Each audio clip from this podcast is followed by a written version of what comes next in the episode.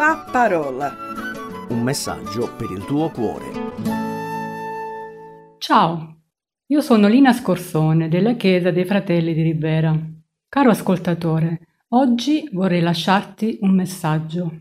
Il titolo è L'efficacia della preghiera. Questi sono tempi devastanti. Un miliardo di persone affamata, milioni di individui sono messi in schiavitù e una pandemia di malattie sta svuotando intere nazioni. Ogni anno circa 2 milioni di bambini vengono sfruttati nel commercio globale del sesso. Ogni pochi minuti quasi 90 bambini muoiono per malattie prevenibili. Più della metà degli africani non ha accesso alle strutture sanitarie moderne. Il risultato è che 10 milioni di africani muoiono ogni anno di diarrea, malattie respiratorie acute, malaria e morbillo. E molte di quelle morti potrebbero essere evitate tramite un'iniezione. Ti chiederai, cosa posso fare per questo? Dio risponde alle preghiere, quindi puoi pregare per chi sta soffrendo. Ci sono guerre in atto che stanno decimando milioni di persone, manifestazioni nelle piazze, di persone che gridano i loro diritti negati, rischiando la vita ogni giorno. Prega per loro. Dio risponde alle preghiere. In un mondo perduto e al collasso, dove trovare speranza e forza? In Dio e nella sua parola. Infatti leggiamo nel Vangelo di Luca, al capitolo 21, versetti 9 a 11. Quando sentirete parlare di guerre e di sommosse, non siate spaventati, perché bisogna che queste cose avvengano prima. Ma la fine non verrà subito. Insorgerà nazione contro nazione e regno contro regno. Vi saranno grandi terremoti e in vari luoghi pestilenze e carestie. Vi saranno fenomeni spaventosi e grandi segni dal cielo. Il Signore qui ci sta dicendo ciò che accade ai nostri giorni. Leggiamo i versetti 27 e 28. Allora vedranno il figlio dell'uomo venire su una nuvola, con potenza e grande gloria. Ma quando queste cose cominceranno ad avvenire, rialzatevi, levate il capo, perché la vostra liberazione si avvicina. Il Signore qui ci sta dicendo Coraggio, Gesù sta tornando. E ancora versetti 33 a 36. Il cielo e la terra passeranno, ma le mie parole non passeranno. Badate a voi stessi, perché i vostri cuori non siano intorpiditi da stravizio, da ubriachezza, dalle ansiose preoccupazioni di questa vita, e che quel giorno non vi venga addosso all'improvviso come un laccio, perché verrà sopra tutti quelli che abitano su tutta la terra. Vegliate dunque, pregando in ogni momento. Il Signore qui ci esorta a farci trovare pronti. Anche ai tempi di Daniele la situazione non era migliore della nostra. Era un tempo di rovina, deportazione e aridità spirituale. Eppure in Daniele al capitolo 9, versetti 2 e 3 leggiamo. Io, Daniele, meditando sui libri, vidi che il numero degli anni di cui il Signore aveva parlato al profeta Geremia e durante i quali Gerusalemme doveva essere in rovina era di settant'anni. Volsi perciò la mia faccia verso Dio, il Signore, per dispormi alla preghiera e alle suppliche, con digiuno, con sacco e cenere. Anche qui vale il consiglio. Prega, Dio risponde. Daniele 10:12 Non temere, Daniele, poiché dal primo giorno che ti mettesti in cuore di capire ed umiliarti davanti al tuo Dio, le tue parole sono state udite e io sono venuto a motivo delle tue parole. Adesso a noi. Dio conosce i nostri cuori i nostri bisogni più profondi e le nostre lotte non sono mai ignorate. Dio può rispondere alla nostra preghiera con un sì e aprire una porta. Dio può rispondere alla nostra preghiera con un no e chiudere una porta, magari perché ha qualcosa di meglio per noi. Se rimane in silenzio, sii paziente. Nell'attesa Dio ci affina e costruisce il nostro carattere, dandoci la forma adatta al periodo successivo che ha in piano per noi. La preghiera non consiste solamente nel chiedere a Dio ciò di cui abbiamo bisogno.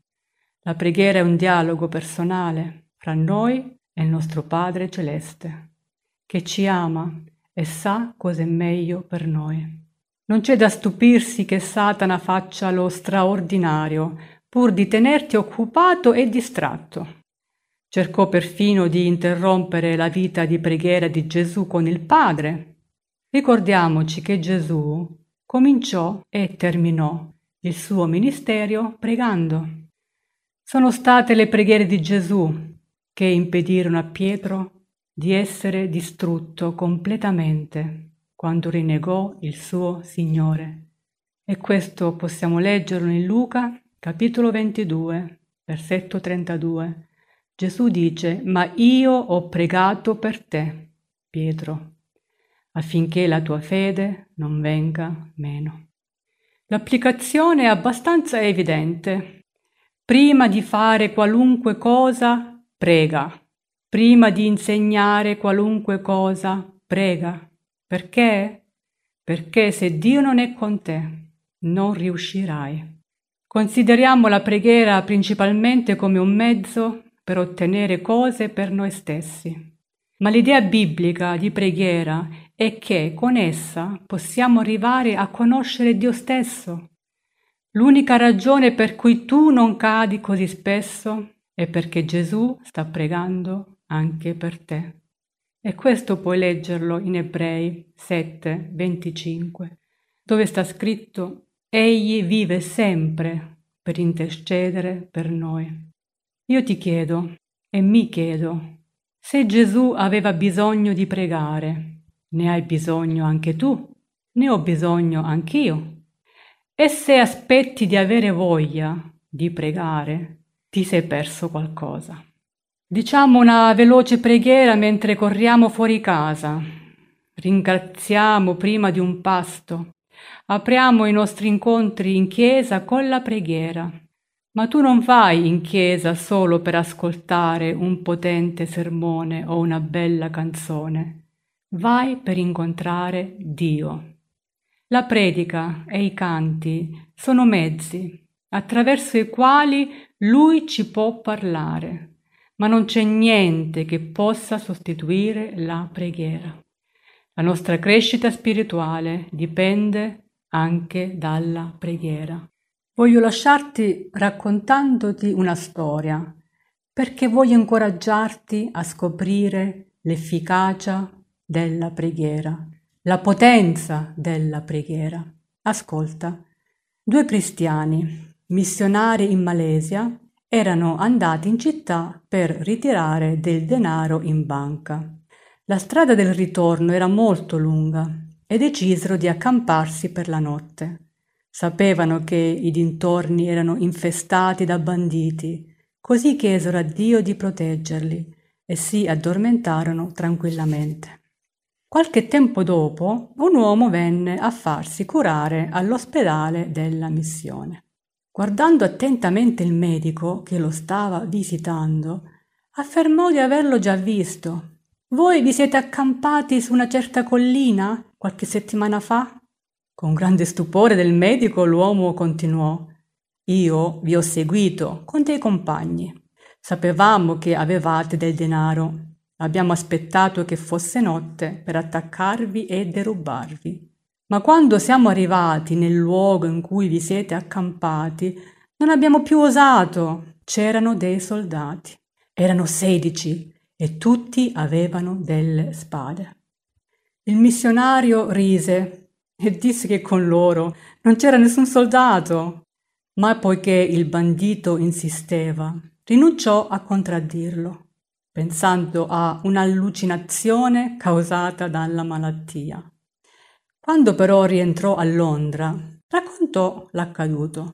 Una persona si avvicinò e chiese in quale giorno fosse avvenuto il fatto. Il medico riuscì a ricostruire la data esatta e il suo interlocutore raccontò. Quella sera eravamo in sedici a una riunione di preghiera. Avevamo pregato in modo specifico per voi. Amico credente, amico ascoltatore, questo racconto ci fa intendere che la preghiera è un'arma efficace. Un credente in ginocchio diventa, per la potenza di Dio, come un soldato armato per il combattimento.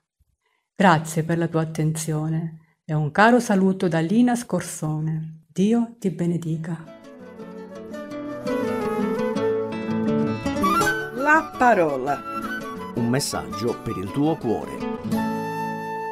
Se ti è piaciuto questo programma, allora scarica l'app di CRC e scopri di più. Condividilo con gli amici.